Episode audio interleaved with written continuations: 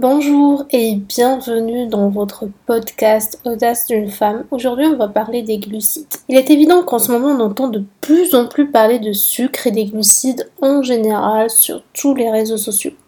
Après avoir diabolisé le gras pendant des années, bien avant ma naissance, et je suis née en 92, aujourd'hui on est dans un air où les gens ont à la fois peur du gras mais aussi des glucides. J'ai décidé de faire cet épisode car je vois des assiettes vides de goût à longueur de journée sur Instagram, bien que pour certains cette alimentation est due à leur métier, donc soit ils sont coachs sportifs ou qui font des compétitions, pour beaucoup ce n'est pas le cas. Donc nous allons séparer cet épisode en quatre éléments. Nous allons parler un petit peu de l'histoire de la diabolisation des matières grasses, comment fonctionne le corps, les glucides aujourd'hui et puis surtout comment trouver son, équilibre personnel comme, euh, comme ce que j'ai fait. Donc on va commencer avec un peu d'histoire. Dans les années 1950, il y avait un homme qui s'appelait Ansel Benjamin Keys, biologiste et physiologiste, qui a parlé du mauvais gras. Grâce à ses relations médiatiques, il a réussi à en faire une règle. Donc grâce à cet homme, beaucoup de médecins diabolisaient le gras, même le bon gras. Au début du XXe siècle, des gens en bonne santé mouraient à l'âge de 50 ans aux États-Unis on n'arrivait pas à savoir pourquoi. Un taux bien plus élevé que dans les autres pays comme par exemple la France et le Japon. Au début, il a soupçonné le cholestérol. Pourtant, très peu de cholestérol issu des produits animaliers se retrouve dans le sang. Beaucoup d'études et d'expériences ont été menées à l'époque qui ont mis de côté cet épisode. Et pourtant, encore aujourd'hui, on y croit et on en entend parler. Dès 1952, un qui avait recommandé aux Américains de réduire leur consommation de matières grasses à moins de 30% de leurs calories. Donc par exemple, si vous mangez 2000 euh, calories par jour, donc moins de 30% ce serait le, le gras, et là on, parle du bon gras. Suite à cela est venu tous les paquets faibles en gras, effet minceur, fromage sans matière grasse, et j'en passe qui sont venus juste de façon opportuniste. Si les gens doivent manger faible en gras, alors c'est ce qu'on va proposer. Mais par quoi remplacer ces matières-là et qui va coûter encore moins cher et qui va encore euh, rendre euh, bah, la nourriture addictive? Donc on va remplacer par le sucre. Aujourd'hui, si vous prenez la peine de lire les étiquettes des aliments, que ce soit le pain, le lait, les yaourts, même le cornichon, on retrouve du sucre. Pourquoi? Parce que c'est tout simplement le moins cher, l'ingrédient le moins cher.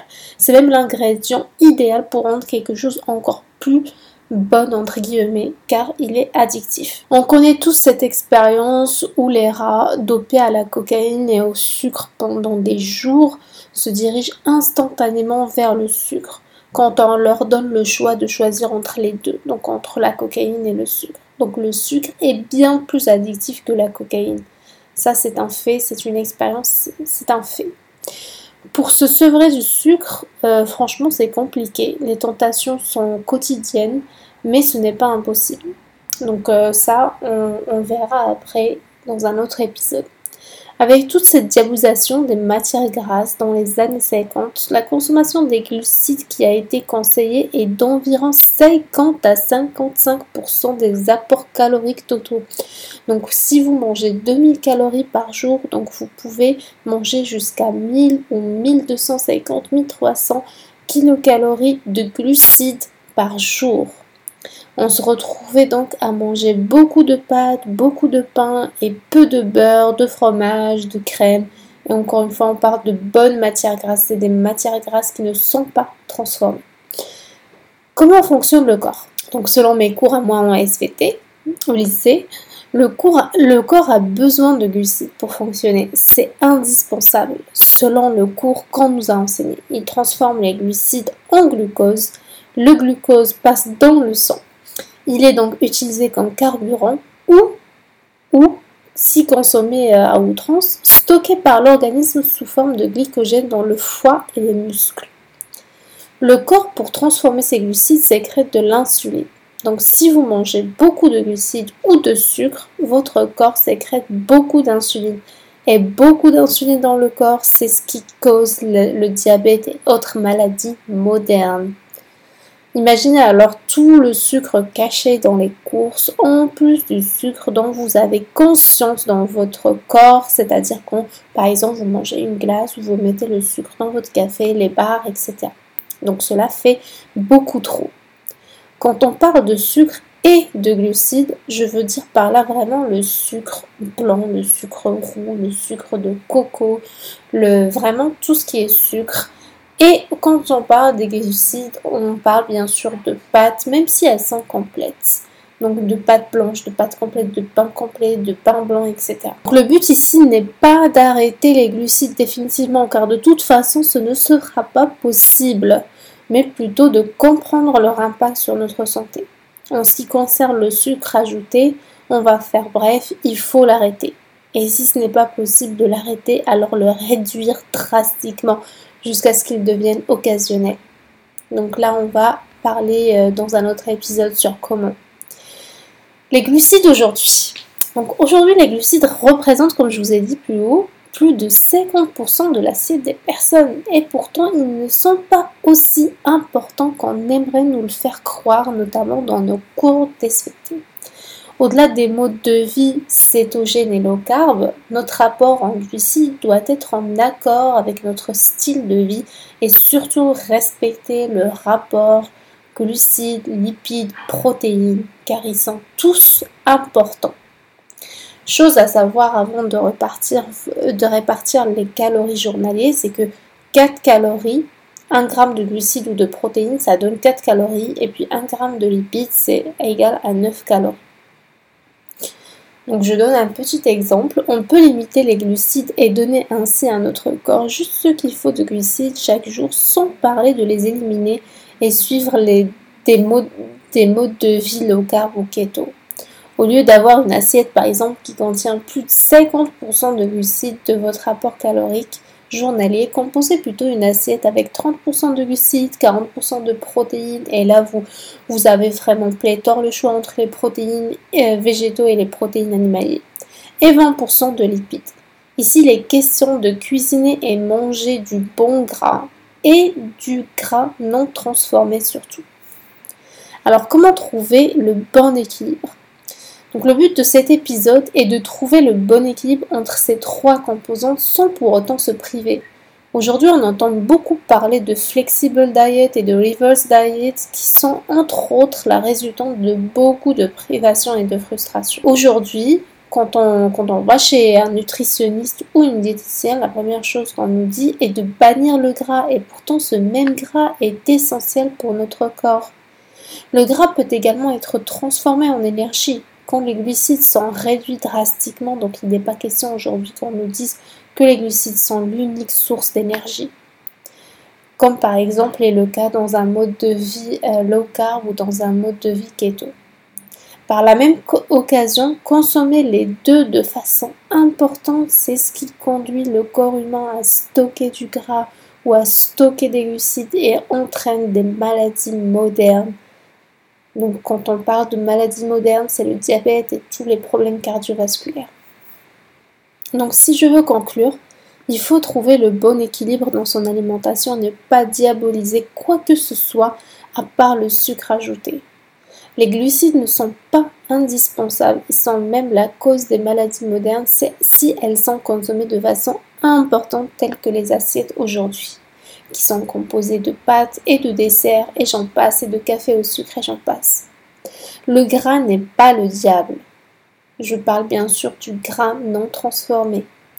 Tous les aliments gras ne se valent pas. Donc quand je dis des gras, du bon gras, ça va être le beurre, l'huile, tous les huiles, l'huile d'olive, euh, l'huile, euh, même l'huile d'arachide si vous aimez ça, etc. Du fromage, de la crème entière. Ce qu'il faut éviter, c'est la margarine, le fromage transformé, bref, tout ce que l'homme a touché pour le transformer. Trouver son équilibre calorique. J'ai vu la dernière fois sur internet encore des régimes où, euh, les gens ils mangent 600 calories par jour. Comment c'est possible? Je ne, pense même pas que c'est possible. C'est là où, où, ça va entraîner des effets yo-yo par la suite. Si vous perdez 10 kilos, alors vous allez reprendre 20 kilos en deux jours. Il faut trouver son équilibre calorique. Votre corps, il a besoin d'une certaine quantité de calories par jour, rien que pour exister sur la planète, pour qu'il fonctionne correctement et tout. Donc, ne vous privez pas. Les lipides sont également une source d'énergie. Les glucides n'ont pas le monopole. Personnellement, depuis que j'ai arrêté les glucides, ça ne me manque pas plus que ça, car je peux remplacer ces aliments par d'autres trucs. Par exemple, que j'ai arrêté le pain, mais maintenant je fais mon propre pain enfin euh, avec de la farine d'amande, de coco, de lin doré, de lupin, des farines beaucoup moins caloriques et glucidiques. Le riz, j'ai remplacé avec du chou-fleur. Je ne mange pas du riz blanc de base. Nous, quand on mange du riz blanc dans ma communauté, c'est généralement avec une sauce. On ne mange pas sec. Du coup, je ne remarque pas la différence entre le riz et le riz de chou-fleur, donc je suis satisfaite. Les pâtes, j'ai découvert les pâtes de konjac et les pâtes de cœur de palmier. Ça n'a pas le même goût, mais ça les remplace bien et fausse la vision côté cerveau, donc ça fait l'affaire. Quant au sucre, et pour ne pas me priver de temps à autre, j'ai remplacé par du sucre qui est éjecté par le corps mais qui n'est pas remplacé par le corps en glucose mais aussi par des fruits secs en consommation modérée. Je ne mange donc plus de sucre blanc ou autre. Donc j'espère que cet épisode vous a permis d'avoir une idée sur comment fonctionne le corps et surtout va vous permettre de peut-être vous poser des questions pour euh, vous tout simplement pour, euh, pour vous réconcilier avec votre corps simplement et euh, on va parler le au prochain épisode, on va parler du sucre et comment j'ai arrêté le sucre et comment se sevrer du sucre ou si ce n'est le sevrer, le réduire drastiquement tout simplement. Donc je vous retrouve au prochain épisode et surtout prenez soin de vous, prenez soin de votre santé et prenez soin de votre entourage. À très vite.